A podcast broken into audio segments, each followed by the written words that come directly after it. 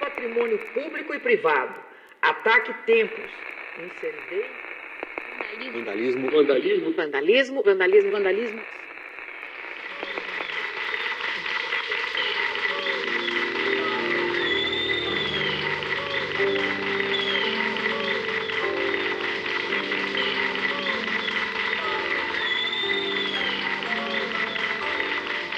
Bom dia, boa tarde, boa noite para quem estiver escutando.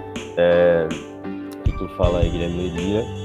E a gente está dando início aí a mais um Tempo Quebrado, né? Um podcast aí que a gente começou falando um pouco sobre também cultura e política e música, né? E hoje a gente né, fazendo esse formato ao vivo aqui com entrevista. Temos a presença de Rodrigo Correia, do podcast Balanço Fúria, que eu vou deixar com alguma hora aí eu vou passar o link quando tiver mais gente assistindo ao vivo e para você que está ouvindo no podcast, está na descrição já. É, também aí um, um dos, é, o criador da Subinfluência e uma editora também bem da hora e, né, guitarrista da Time and Distance. Mas fala aí, Rodrigo, como é que você, você como, como é que você complementaria essa apresentação sua? Nossa, eu não sei.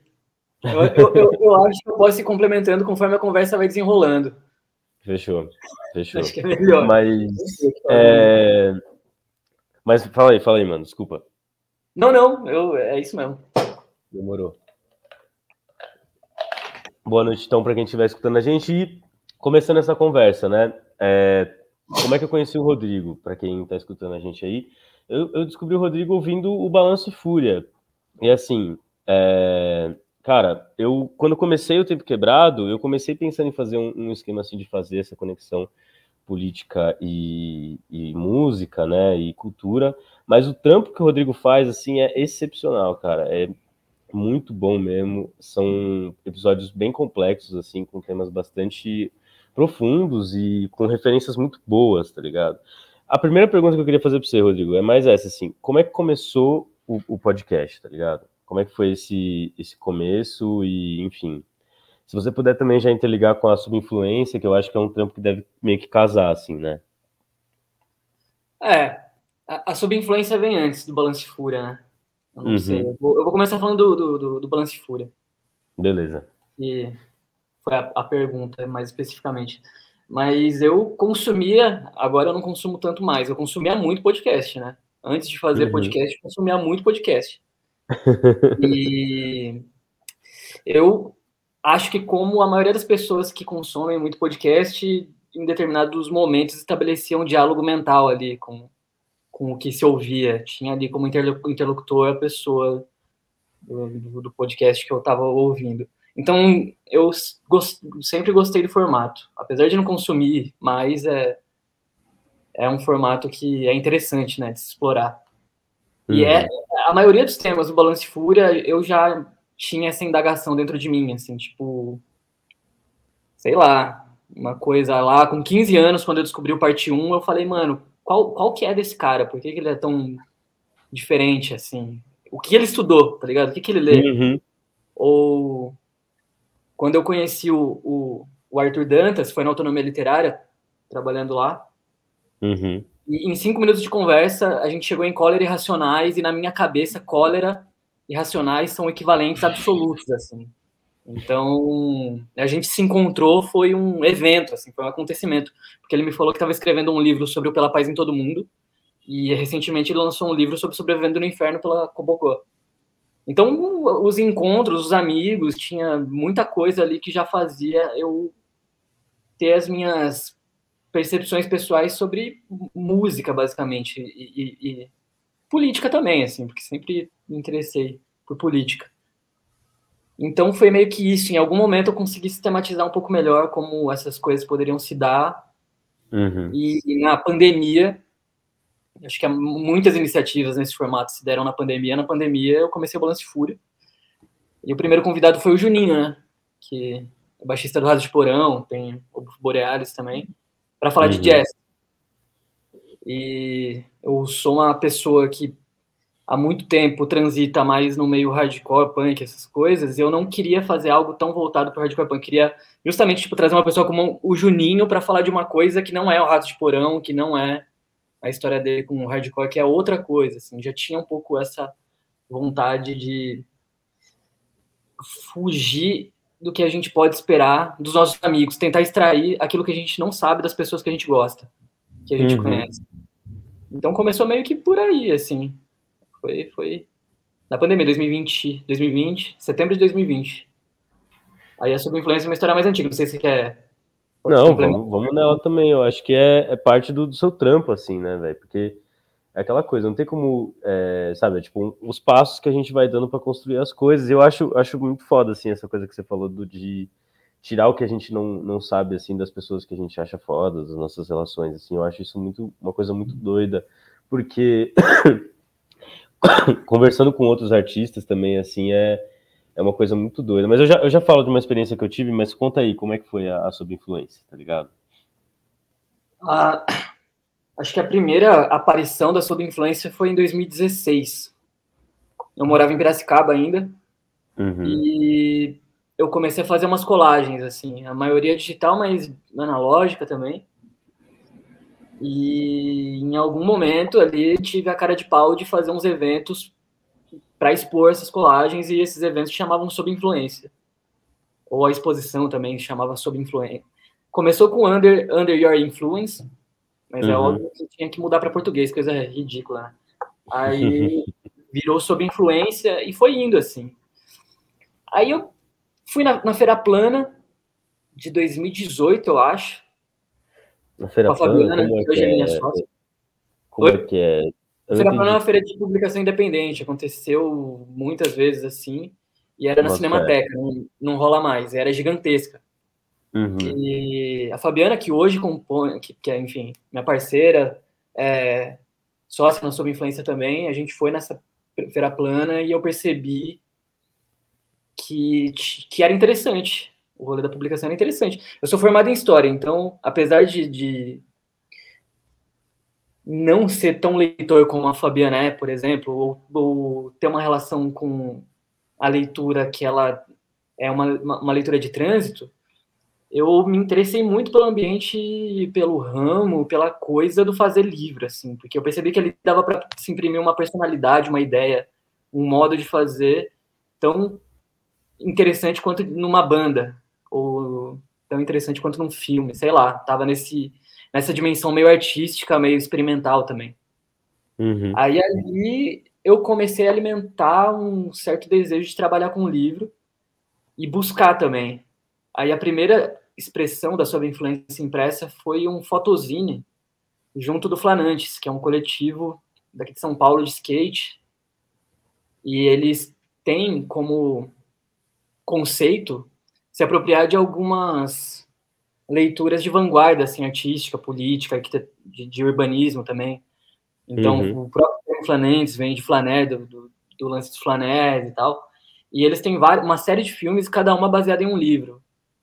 O primeiro, eu acho que é o Sobre Aparente Desordem, que é baseado no livro Vida, Vida e Morte na Cidade Grande, se não me engano o nome, da Jane Jacobs. Uhum. Segundo, eu acho que é Vida e Morte da Grandes Cidades, não é o nome do livro? Acho que é Vida e Morte das Grandes é, Cidades, é, da James é, é. bota fé, esse livro é bem Isso. pesado. É. Massa, Aí o segundo mano. era Situacionistas, e por aí vai, cada, heterotopias, baseado em Foucault, por aí vai, e a primeira expressão impressa do, da sua influência, antes de ser uma editora de verdade, assim, foi o fotozine do, do, do Flanantes, que era, correspondia ao Zonzo, que era uma, um vídeo de skate ali inspirado no Francesco Careri, que ele tinha um livro chamado Walkscapes, e tinha essa coisa do caminhar também, no, no contexto da obra ali. Então essa foi a primeira coisa. Depois de um ano, mais ou menos, com a Fabiana, o Alex e o Gustavo, a gente meio que formaliza essa ideia da sua influência como uma editora. E desde 2020 a gente está a milhão aí, publicando coisas. Mas tem a autonomia literária, que foi o lugar que me abriu as portas para trabalhar com editora, assim. A Sob Influência não foi minha primeira experiência nesse rolê. A autonomia uhum. literária foi o lugar que me permitiu experimentar, explorar, aprender e me envolver com essa coisa aí.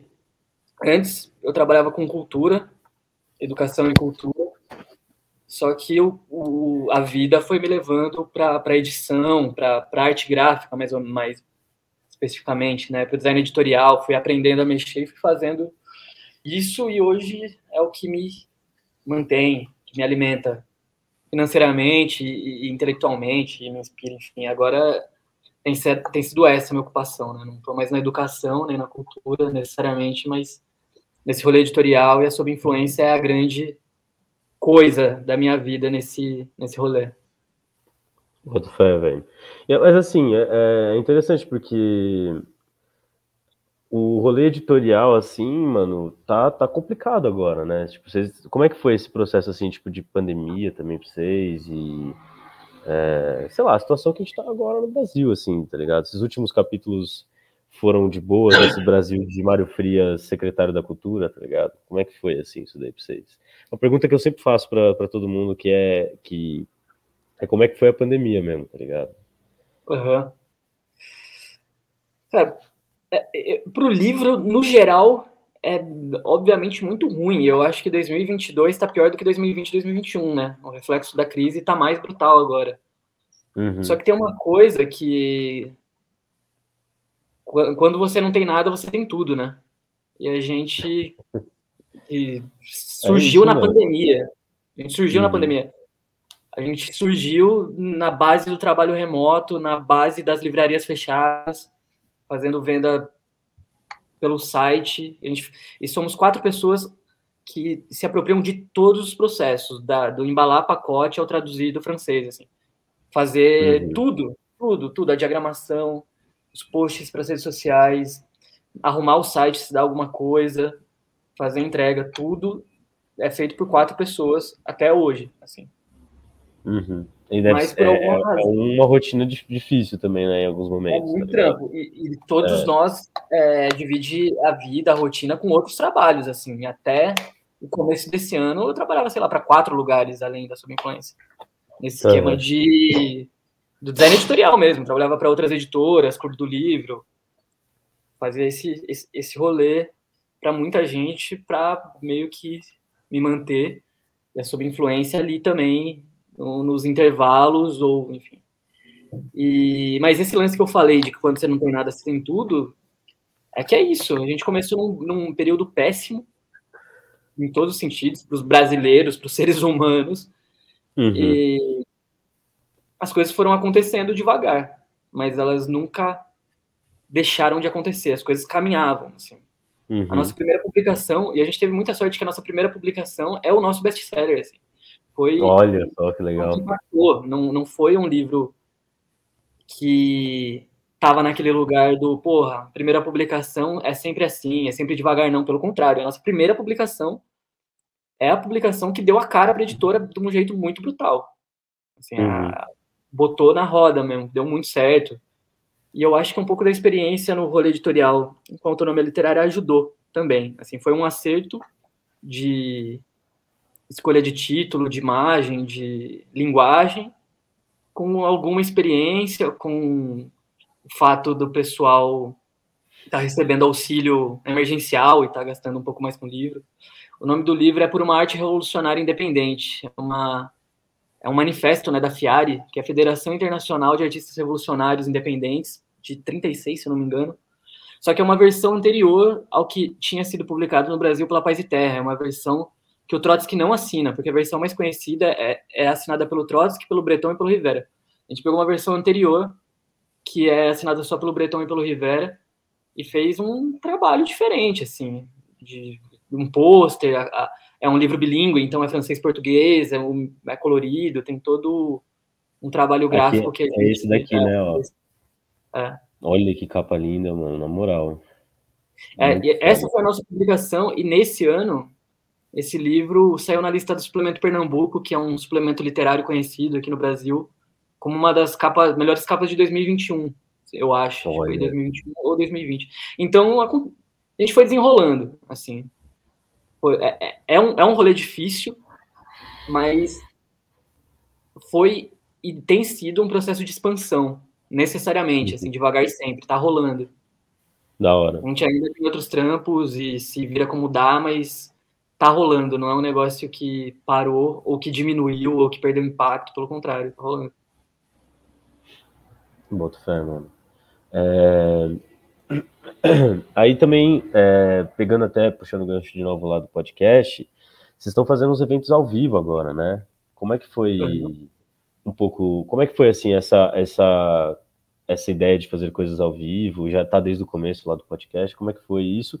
E se você puder explicar pra gente assim um pouco do que que é essa ideia de, mano, discotecagem comentada, que eu acho é uma, uma coisa que eu fiquei muito curioso para ver assim. É, se eu não tivesse tão fudido de tempo, talvez até tivesse colado no evento de vocês, assim, para colar e, e, e, sentir um pouco do que, que é isso, porque eu, é um. Nós, nós, a gente faz evento, e, e sempre uma coisa que eu cutuquei muitos moleques pra gente fazer era ligar um momento de entretenimento, né, descontração, com um momento de formação e de discussão sobre tópicos importantes, né? Eu acho que é, sei lá, eu acho que essas coisas se ligam de uma forma, de uma forma legal, assim. Se você, enfim, conta um pouco dessa história, desses eventos. É, eu, o Balance Fúria, ele é só um, enquanto podcast, ele é, o, o, podcast ele é um vetor de uma de uma de uma forma, assim, ele sei lá, a gente canaliza o desejo ali, a vontade, as ideias ali, mas eu acho que a coisa não é um podcast, assim. A intenção é fazer tudo que dá para fazer. Assim, a intenção é uhum. é fazer tudo que, o, o que der para fazer de evento ao vivo, presencial, a turnê, a sei lá, qualquer qualquer coisa. E sobre a discotecagem comentada, sobre evento, acho que tem um pouco a ver com uma formação, assim. Antes da gente entrar, acho que eu comentei um pouco da verdurada. Uhum. Desde muito molequinho, assim, indo em show. A primeira vez que eu vim para São Paulo, é, em show, eu tinha uns 13 anos e foi numa verdurada. E a experiência nesses espaços, ela era meio que atravessada pela experiência política em algum nível também. A verdurada é um evento que tinha lá quatro, cinco bandas, no meio uma palestra e no fim um jantar vegan. Então, em, em pouco tempo, assim, lá em Piracicaba a gente começou a replicar esse formato. Teve a verdurada de Piracicaba, mas também quando não era show, quando era um show normal, a gente experimentava outros formatos. Então, é, tinha show normal que a gente colocava a portaria, pague quanto quiser, para ver o que, que dava, desconto para quem fosse de bicicleta, palestra, é, no meio de um show que não fosse necessariamente nesse formato. Ah, muitas experiências políticas surgiram dentro do espaço de show.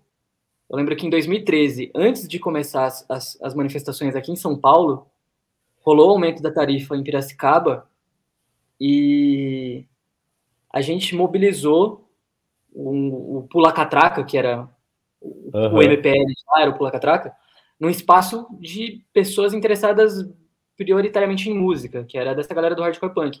Então, nessa casa que morava um pessoal que tinha banda, que cozinhava, nananã, começou a ser frequentada por gente do MST, do Levante Popular da Juventude.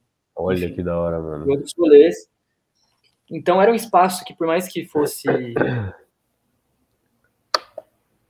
é, permeado frequentado por pessoas mais interessadas em música, às vezes do que política, ou às vezes que achava que estava muito preocupado com política, mas só numa superfície, começou a ser. Era meio que aquilo. Tipo, era aquilo. Música, uhum. política, de música, falar de política, fazer cinema.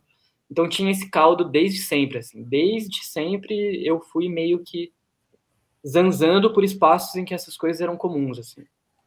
Então, o lance da discotecagem comentada, eu nem sei de onde veio a ideia, mas na minha cabeça fazia muito sentido conversar sobre a música que se escuta, porque a minha adolescência ali com os meus amigos, a maioria não bebia e era tudo vegetariano. O nosso rolê era ir um na casa do outro, quando não tinha show, né? E um na casa do outro cozinhar, ouvir música e trocar ideia, assim, falar besteira, ou falar de um livro, ou falar de um filme, Sim. Qualquer coisa assim, que tivesse a ver com essa troca de informação.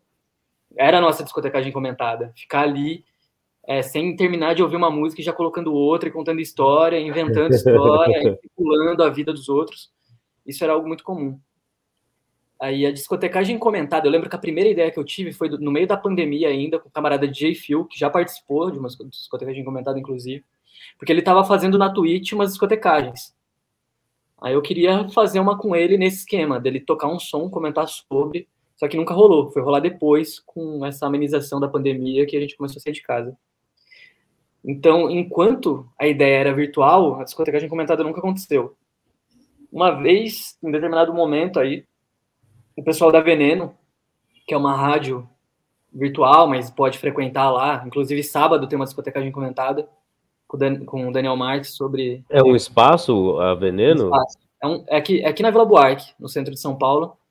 Pô, é uma sala, massa, um prédio que, enfim, tem uma programação diária do dia inteiro, quase. Que louco. E cara. eu recebi um convite deles para compor a programação. Aí eu já tinha essa ideia, eu falei, porra, eu quero e a ideia é essa, é a discoteca comentada. Cada uma vai ter um convidado e, e um tema e, e firmeza. Aí a primeira foi com o Rodrigo Lima, Dead Fish. Aí a gente fez o Balance Fúria e a Polícia, que era só música falando mal da polícia e a gente comentando. Caraca, assim. A ideia era que. A discoteca daí agora. Hã? eu preciso ver esse episódio agora, mano. É, foi caótico. Foi caótico. Mas a ideia era a discoteca a gente ser dividida por três períodos. A, a violência colonial.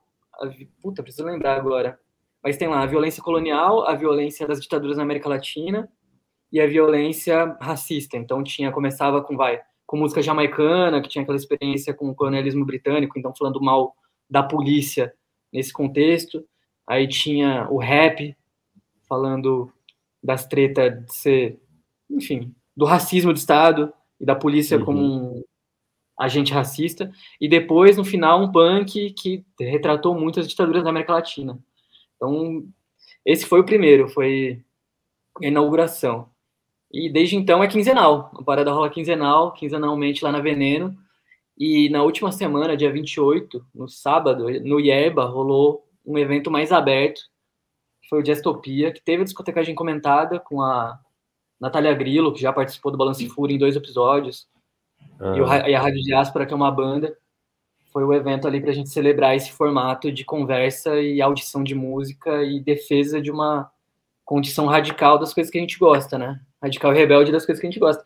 Por mais que não seja é, engajada de primeira, assim, por mais que seja algo esteticamente desprovido de, de política, eu acho que a forma também é importante, a forma do, do jazz, por exemplo, que foi a coisa uh, proposta aí no Jazztopia, é uma das coisas mais radicais e potentes que a gente pode experimentar, assim.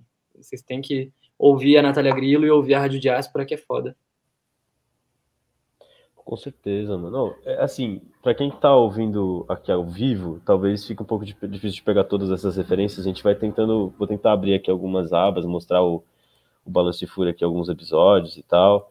É, mas quem estiver ouvindo no podcast, de novo, é só olhar lá na, na descrição que eu vou tentar filtrar essas, essas referências todas aqui, principalmente os eventos que o Rodrigo falou. Você dá uma olhada e, pô, quinzenal dá para colar, né? Agora, é que assim, agora a gente tá nesse período de. Vai entrar ou não numa quarta onda, né, de Covid. É, tá ligado? Mas ainda assim, eu acho que se se der tudo certo, né? Essa onda não vai ser tão duradoura, a gente já está bem vacinado. Enfim. É... É...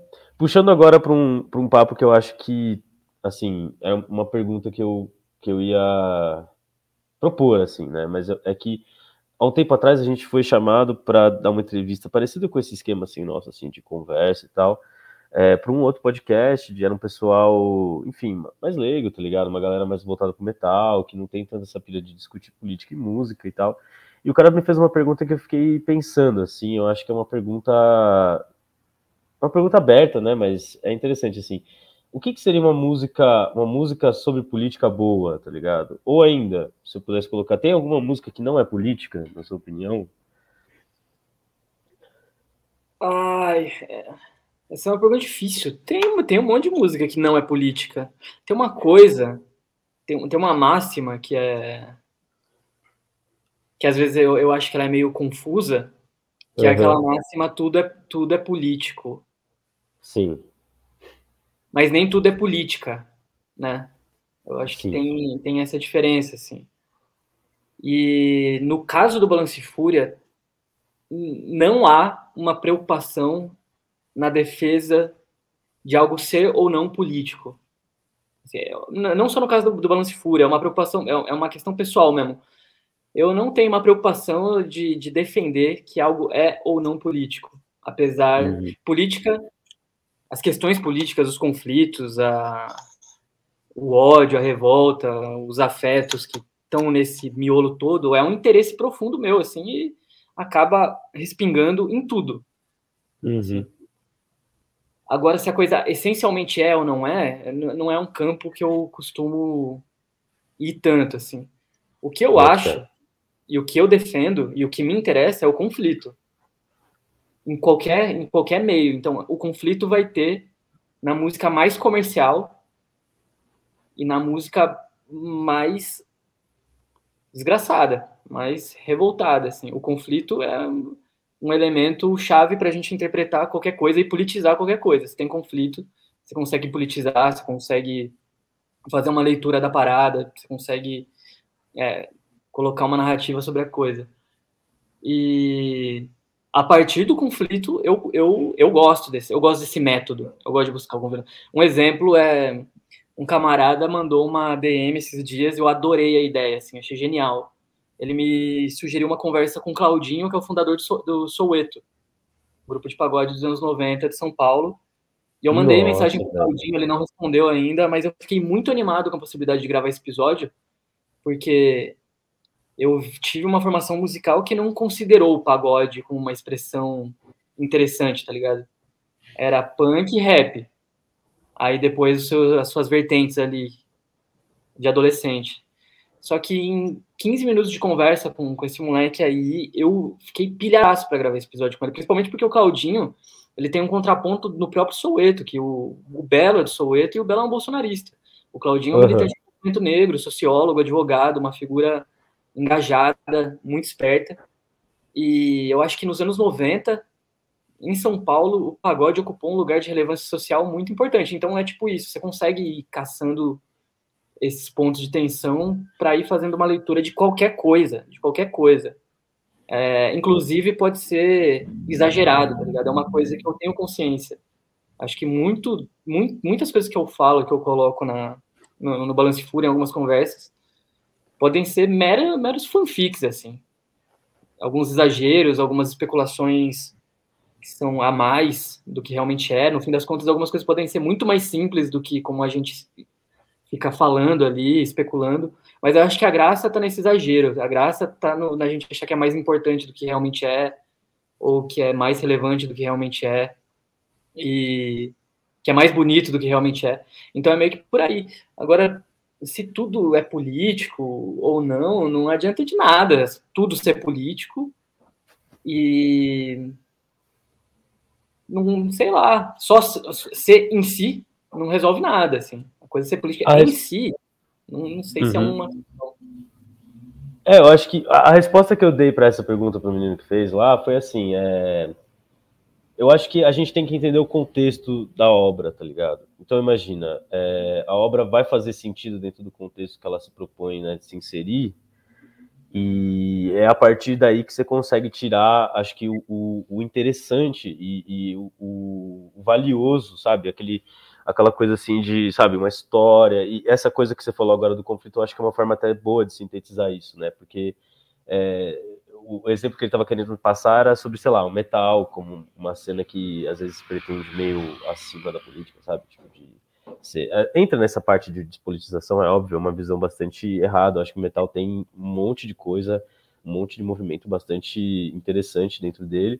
Mas é um pouco disso, assim, né? Cada obra ela vai implicar algumas, alguns grupos sociais diferentes e esses grupos eles têm o conflito que move eles em algum sentido e essa obra tem que fazer sentido dentro desses conflitos, tá ligado? Acho que é, eu, eu, eu entendo que eu, acho que eu entendi o que você quis dizer. Eu, eu pensei isso na hora também quando eu fui responder, tipo pensando nessa, nessa coisa dessa coesão dentro dessa cena que ela faz parte. Enfim, é, e é por isso que, em algum sentido, né, o, o, o, pagode ele foi uma coisa bastante criticada, assim, né, nesses meios mais, sei lá, meios, meios da mídia, assim, né, mais, mais tradicional, e porque ele se propunha a fazer uma coisa que é, não era uma coisa bem vista na mídia. O próprio rap foi isso também, né? Ele estava inserido num, num, contexto periférico, tá ligado? Num contexto que dialoga com outros estilos musicais. É, o exemplo que você deu, né? E, no caso, eu falei do funk, porque uma coisa que aconteceu curiosa com a gente no, no ano passado foi que um colega meu, um amigo meu, Marabu, lançou um álbum de funk muito bom, que chama Fundamento. É, E a gente conheceu um cara que chama Crisinho da ZO. Já ouviu falar do Crisinho da ZO? Conheço, o Cris Onofre há muito tempo, camarada aí, desde o Parte Cinza, Ah, que a banda dele. Aí sim, mano. Porque ele foi um cara assim que a gente teve uma conversa que, putz, mudou minha visão assim sobre algumas coisas, tá ligado? Porque a forma como ele enxergava o funk e até a ideia de conflito assim que ele coloca, tanto na parte musical dele quanto nas conversas e na coisa que a gente conversou assim. O que eu digo de conflito é essa, sabe, relação social e aonde que esse álbum dele se inseria assim, sabe? É, mudou muito a minha visão, tá ligado? E, enfim, é, é um pouco disso. Eu queria entender mais assim sobre essa, essa sua visão desse assunto e até para entender um pouco da onde que vem né, esses temas que você dialoga no, no Balanço e Fúria também, tá ligado? Acho que é um, um ponto que eu tava tentando inserir assim na nossa conversa, sei lá. É, você mencionou aí a conversa com o metaleiro e eu tinha ideia de, de... Tem essa ideia ainda. Só que, enfim, tem um monte de ideia de episódio. O- o- a primeira ideia de episódio que eu tive pro Balance Fúria não saiu até agora, assim. Às vezes eu tenho uma ideia hoje e marco o episódio pra semana que vem. É, mas uma das ideias daí que que eu tive era as origens reacionárias do metal. E, puta, eu já tinha, eu tinha isso elaborado melhor na minha cabeça. Na época eu tava pensando bastante nisso. Agora eu já esqueci, eu acho. Mas tem uma coisa muito, muito reacionária mesmo, muito elitista, tem uma coisa muito europeia, a coisa do roqueiro, tá ligado? Do ro... Voltando aí, pra quem é foi adolescente aí no meio dos anos 2000, que o pagode tava em alta, tinha todo um negócio de roqueiro de pagode. No fim das contas, isso é um puta bagulho racista. Você for ver como isso é racista, tá ligado? Agora que você vê esse bando de É roqueiro- muito racista. É muito racista, tá bando de ligado? roqueiro reaça. Mano, esses caras sempre foram, mano, esses racistas aí que odeia toda e qualquer expressão que é popular mesmo, assim, tá ligado? Chega de Então- rock win. Então é meio que, que isso, assim. Mas enfim, eu, eu me perdi aqui. Eu ia falar do, do episódio do, do, do metal, mas roqueiro é, é, é muito perigoso, assim. Roqueiro é um bicho perigoso. Mas é, é- é, assim, se, se a, a arte ela é política a partir desse, desse conflito que às vezes ela propõe, tá ligado? É entender também quais conflitos que os caras estão propondo, né, mano? Tipo, a gente vê a fantasia, assim, né, em algum aspecto dessas coisas meio viking, esse imaginário que existe bastante ocidentalizado, né, centralizado, assim, numa visão de mundo bizarra, tá ligado? Às vezes, né? E, sei lá. É, foi É, por isso que eu tentei traduzir isso pra eles, porque eles estavam às vezes numa onda de tipo, ah, você só gosta de música que tem política? Eu falo, não, eu gosto das músicas que eu acho que tratam sobre um conflito que eu vejo como relevante também, tá ligado? Tem um pouco disso, não sei. É, tem uma questão, pra mim, pessoalmente, que as músicas que eu mais escuto nos últimos tempos não são políticas na sua, no seu conteúdo, Boto fé. necessariamente, assim. E, e são políticas pra caralho. O Soul, assim, a Stax, a Motown, esses selos aí são políticos pra caralho. E, enfim, eu acho que tem um pouco do, do, do- Ah, tem muita coisa. Acho que tem muita coisa. A vadiagem é um negócio muito político. A vontade. Aham. Eu tava refletindo sobre a vontade de cantar, como a vontade de cantar hoje, que tudo é monetizável, tudo que você faz hoje, você vai buscar uma forma de monetizar, assim. Por mais que Uhum. não seja o seu ímpeto, por mais que você não faça isso com esse fim, se você puder monetizar, você vai monetizar e, enfim, não é uma crítica, porque o Balance Fúria, depois de um ano de podcast, criou um apoia-se, eu acho que é importante também esse tipo de, de recurso. Mas o cantar, mano, cantar é uma parada que, quando eu penso em retrospecto, assim, os camaradas da sala que tocavam um cavaquinho, ou que queria fazer uma rima, ou que não sabia tocar e montava uma banda, eu acho isso maravilhoso, porque, mano, é, é, é, é quase sagrada essa vontade, assim, tá ligado? De você fazer uma É, parada que não, que não tem como o primeiro objetivo a, a, a monetização da coisa, tem o prazer, assim, tem o gozo. É, é, é aquilo do valor de uso, né? Uma, uma relação muito mais, muito mais verdadeira em algum sentido, assim, né? Com a vida. E, e assim, nesse sentido, é, é- é- eu acho que observar esses álbuns, né? Que a, a, galera que curte música, pô, sempre vai ter aquela coisa, banda, o álbum, tá ligado? Como um documento histórico, né? Também como uma coisa que transmite isso para frente, né? Esse sentimento. E isso também, é, de certa forma, é sagrado, né? E, e, e, trabalha com essa coisa meio, tipo, dessa experiência, sei lá, espiritual em algum sentido. É. É. É, é um, é um é o nosso é o momento de oração, né, mano? Eu acho que esse ritual que tem do, do disco, de, de celebrar a coisa, é, é potente nesse nível mesmo. Acho que é por aí. É, vamos mudar um pouquinho de assunto, mano. Você também tem banda, certo? Que é a Time and Distance, certo? Uhum. Como é que foi, assim, esse começo de banda? E tem como, assim, né, essa experiência de banda, ela influenciou diretamente, assim, pra você cair nesse meio, certo? Mas quando que foi um momento, assim, sei lá, de universidade, você lê um cara e fala, nossa, eu acho que eu consigo fazer essa conexão da minha experiência de cultura com uma ação política? Teve algum momento, assim, que virou uma chave, tá ligado? Eu acho que não, mano. Porque em dois, eu tenho 28 anos agora, em 2006 eu tinha 12 anos e foi o ano, acho que foi uhum. em 2005. A primeira coisa que chegou para mim, que eu ouvi de cabo a rabo, foram dois CDs, o Pela Paz em Todo Mundo do Cólera uhum. e um Four Way que era o Olho Seco, Brigada do Ódio e Fogo Cruzado. E aquilo, liricamente falando, era essencialmente música de protesto. Pura e simplesmente música de protesto. Uhum. E pouco tempo depois, tipo, um ano depois, que foi quando eu comecei a frequentar os shows, o vegetarianismo entrou como uma questão, assim. O vegetarianismo era uma coisa, era uhum. um valor que tinha muito a ver com ter banda, que tinha muito a ver com ouvir música, que tinha muito a ver com frequentar show. Então, o vegetarianismo foi a primeira expressão que se manifestou, se manifestou para mim como uma ética, como uma prática, como algo que implicava numa ação. E não demorou pra, pra gente, assim, pra essa molecada, que era todo mundo muito novo mesmo, assim. O mais velho devia ter 17 anos. Bota dessa ganguezinha, dessa molecadinha que a gente uhum. colava junto. Tipo, eu 13, aí uns de 15, 17. E ali eu tive a minha primeira experiência política, que foram nas manifestações contra o rodeio em Piracicaba. E não contra era. rodeio, mano? Como assim? É, é que em Piracicaba tem rodeio, né?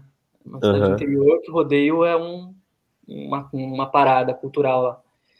E o rodeio envolve práticas de, de, de, de, abuso dos animais, né? De tortura e tudo mais. Boto fé. E... Mas assim, vocês se organizaram, tipo, era um evento específico ou era tipo. Eu não, eu não consegui entender. Não, era um ato de rua. Era ato de rua mesmo. Boto fé. É, já tinha alguns movimentos organizados lá, a SVB, que é um movimento, uma organização vegetariana conhecida, tinha lá em Piracicaba. Então tinha algumas organizações voltadas para isso, mas a gente meio que começou a se envolver ativamente nessas, nessas movimentações. Não era tão espectador, era meio era uma participação meio ativa, ingênua e, enfim, meio como se fosse um acontecimento ali, ah, vamos fazer uma manifestação contra o rodeio. E a partir daí milhares de outras coisas aconteciam. A gente fazia as bicicletadas da madrugada, que eram é, ah, teve, teve um momento ali que, o, que, que a discussão de direito à cidade era meio moda, né? Todo mundo começou a andar de bicicleta, sabe? Uhum. Todo mundo começou a questionar o transporte privado. E lá a gente fazia as bicicletadas da madrugada que acabava com um jantar vegan.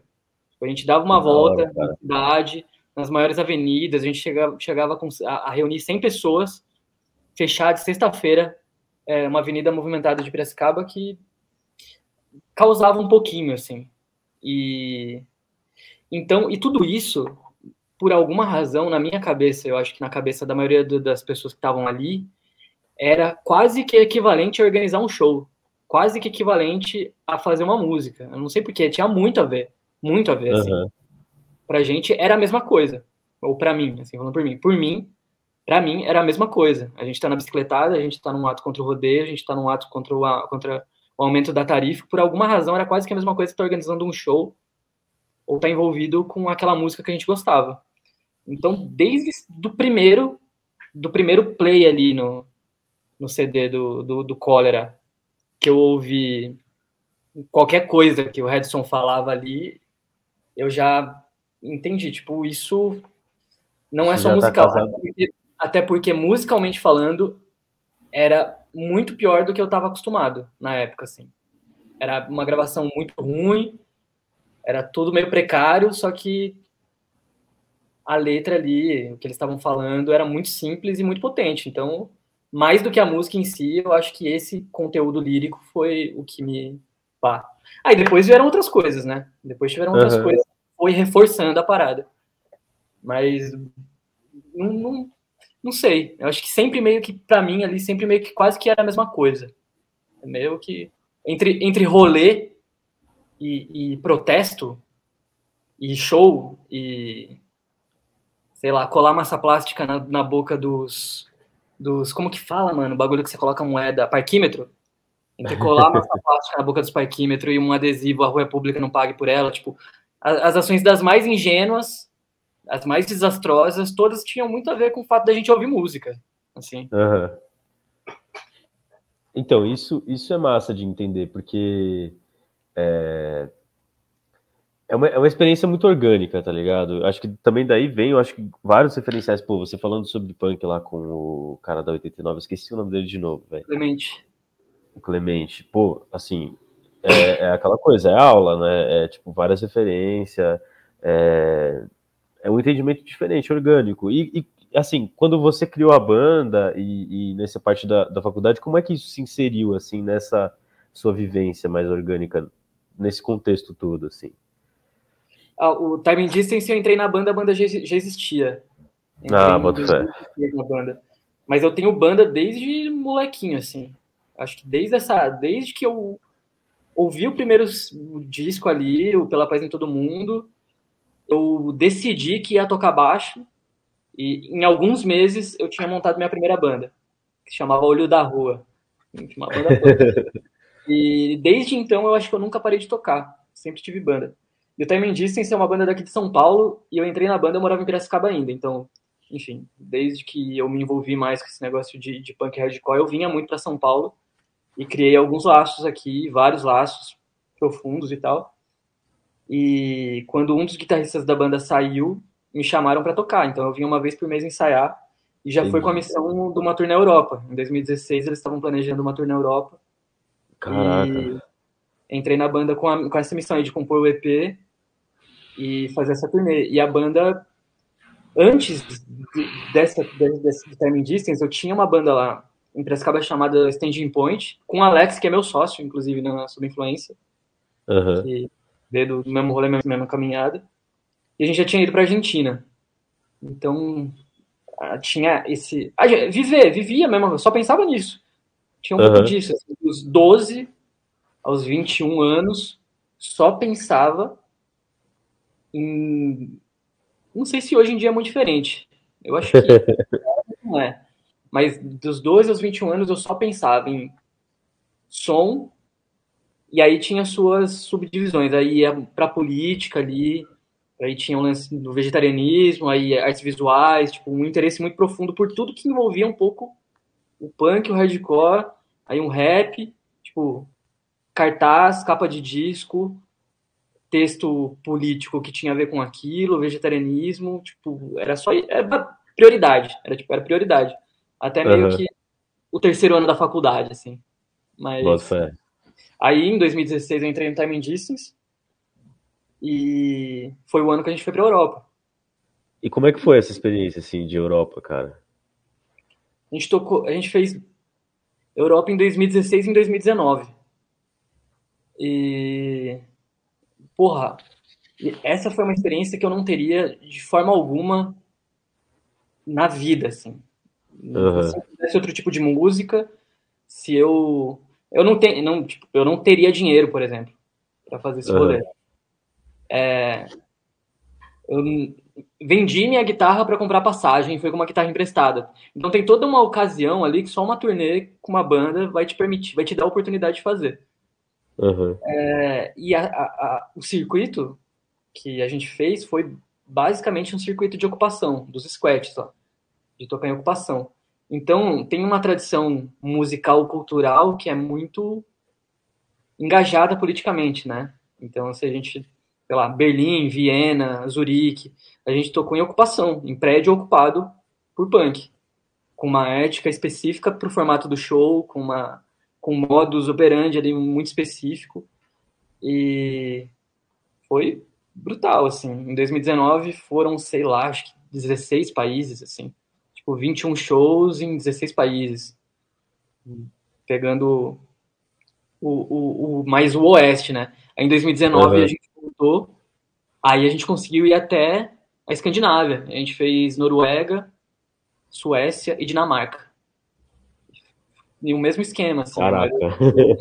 é, a maioria dos shows em, em ocupação e dormindo que é uma parte dessa, dessa pegada punk, assim, envolve isso, né? Essa comunicação até. O, naquele episódio lá também das coletâneas, é, eles falam sobre, tipo, essas cartas e essas trocas, assim, de, de informações com a galera da gringa. Eu li um livro que chama Periferia de Moicano, é, uhum. My Way, do Valo Velho. Se... Valo Velho, né? É, é, é, bem interessante assim, ele contando isso. Eu acho que é uma coisa que, pô, é parte dessa experiência do que é, né, fazer o corre alternativo mesmo, né? Tipo, ter essa experiência de, de tocar nas, nas, nas, ocupações. O caso do Valo Velho, ele tinha banda também, mas as coisas que ele conta lá é mais assim, até aquilo que você falou, assim, sabe? De tipo, tá colando numa galera que tá fazendo um bagulho de rádio, junto com uma galera que tá tocando um negócio assim é, um protesto específico, numa coisa específica, num lugar específico que ele tava lá, tá ligado? Tipo, ele conta de, sei lá, rádio, é, alterna... rádio universitária nos Estados Unidos, dele colando depois na Europa e conhecendo uma par de gente aprendendo a falar norueguês lá, né? Enfim. Acho que essa, essa experiência é, é, é, é da hora, né? Que nem você falou, uma experiência única demais. É. é e hoje em dia, assim, como é que vocês estão? Eu tô ligado que vocês lançaram dois EPs, né? Que eu acompanhei pelo, pelo, pelo Spotify e dei uma olhada também no Bandcamp. Mas vocês estão com, com um show, alguma coisa assim, continuativa, algum rolê? Desculpa. Ah, Continua ativo, menos, assim. Né? A pandemia transformou a banda no grupo de WhatsApp, mas a gente tem show em julho. Vai ser o primeiro julho? show.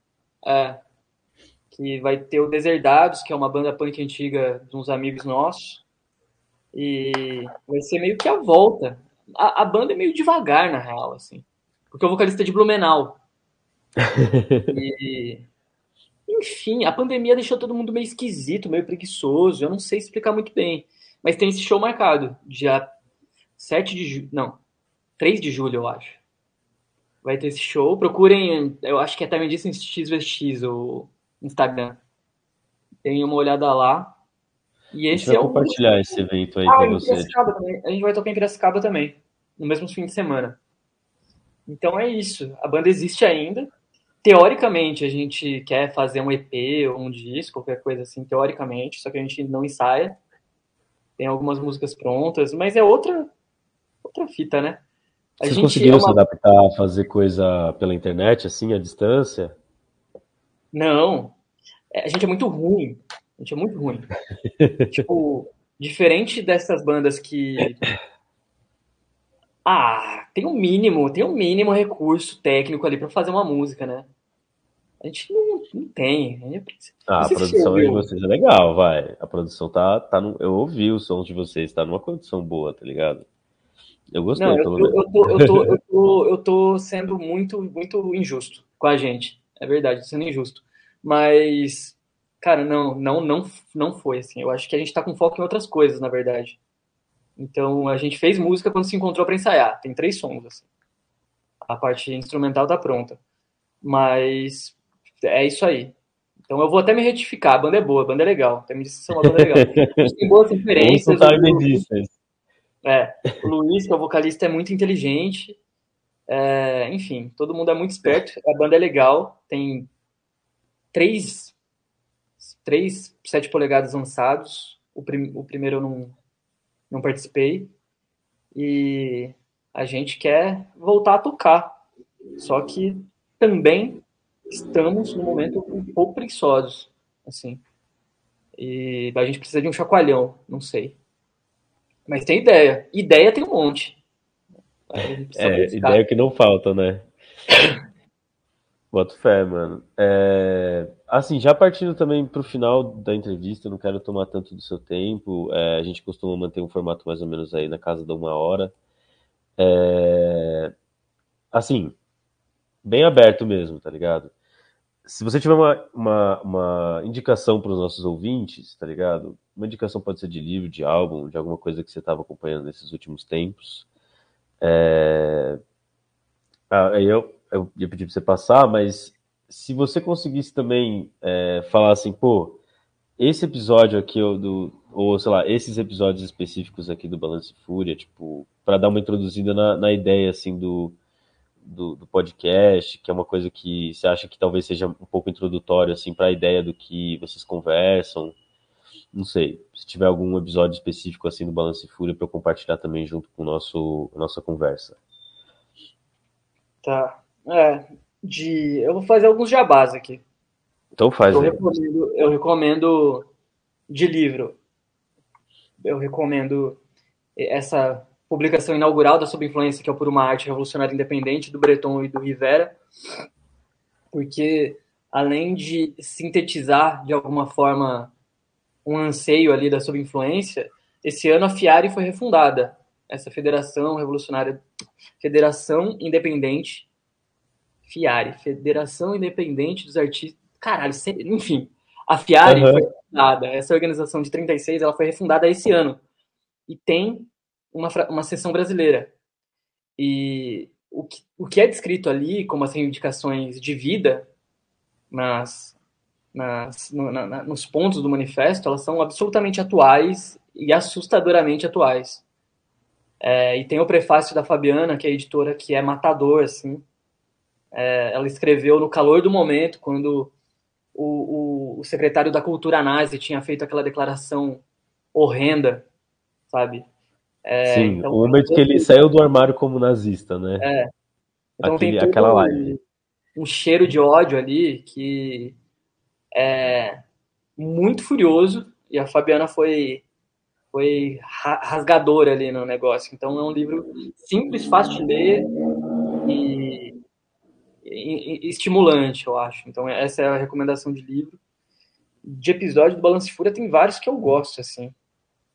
Porra, eu, eu gosto muito do You've Got the Jazz, que é o episódio sobre jazz e rap, com o Thiago Frugoli. Eu gosto muito desse aí, que é Cólera e Racionais, é, do Capão para o Mundo. Acho que é uhum. estabelecer paralelos entre Cólera e Racionais. Esse do Amir Barak é, é, eu gosto muito também. Enfim, tem o com, com D2, que é Hip Hop Hill, especulando as características, não lembro os nomes, mas com o D2 uhum. é, é legal também que ele fala dessa forma do rap carioca, meio que em, não em contraposição, mas que é diferente, né, do rap paulistano. E que mais? Eu tô um péssimo assistidor de coisa, mas Small X é uma série maravilhosa. Eu queria morar nela. Talvez Small X Small X, é, S-M-A-L-L-A-X-Z. Não sei se. Acho que muita gente já viu já. Mas é, mara é, é, é maravilhosa, é linda. É, são seis episódios, ou quatro ou cinco, enfim, enfim. É, são causos, histórias, acontecimentos da comunidade jamaicana na Inglaterra. Então Olha, tem muito hora, som, tem, a trilha sonora é perfeita, as, os conflitos são é, é demais. É demais. Massa, mano. Massa mesmo. É, pô, se tiver oportunidade de novo, né, de te chamar para uma outra conversa, talvez a gente fazer um formato um pouquinho diferente. Teve uma época atrás que a gente estava numa ideia de fazer, é, assim, a ideia era, era tipo músicas comunistas, mas era assim, fazer um, chamar uma pessoa assim e a gente ficar caçando música é, nesse, nesse ramo, assim, mas de, de é, revolta popular. A gente teve, teve um que a gente focou, assim, tentar trazer uns rap comunista, tentou fazer também uma parte lá que a gente falou sobre, sei lá, movimentos revolucionários e algumas músicas que acompanhavam eles, falando sobre música na Angola, tentamos falar um pouco sobre é, música da União Soviética, enfim, trazer um, um aporte histórico geral, lógico, né, não na profundidade do Balance Fúria, o Balance Fúria realmente, eu tô falando sério, assim, gente, se vocês não ouviram, é, é muito profundo, é muito bem feito. É... Mas é isso. Uma recomendação que eu queria, que eu queria passar é.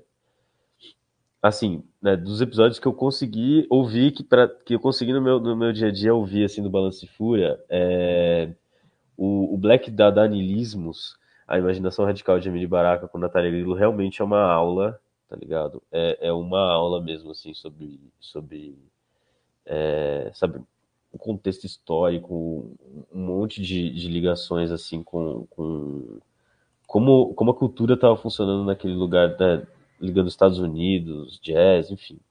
E, e também do Mark Fisher, que é um, um autor assim que eu, eu, eu tô tentando terminar de ler finalmente lá o Realismo Capitalista, né? É esse nome do livro dele, não estou viajando, é, né? É. É, e que é um autor assim que, cara, veio me interessando mais, né? Uma das maiores críticas que eu tenho à, à geografia da USP, que é onde eu me formei, é deles não tratarem tão a fundo assim essa parte cultural, tá ligado? No Rio de Janeiro eu sei que tem outros autores e uma galera mais engajada em fazer essa parte.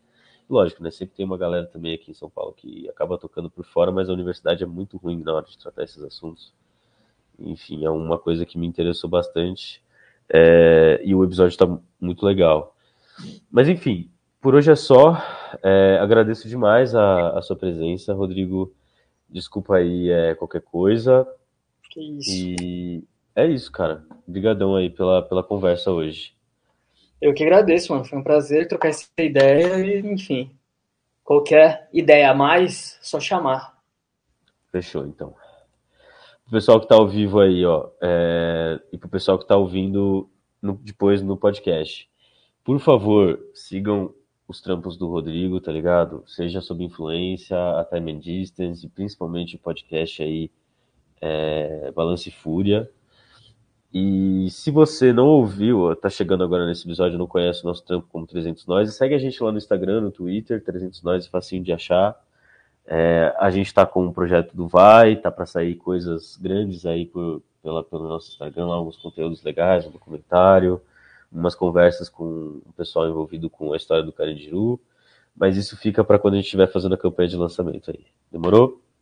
É isso, gente. Valeu, boa noite.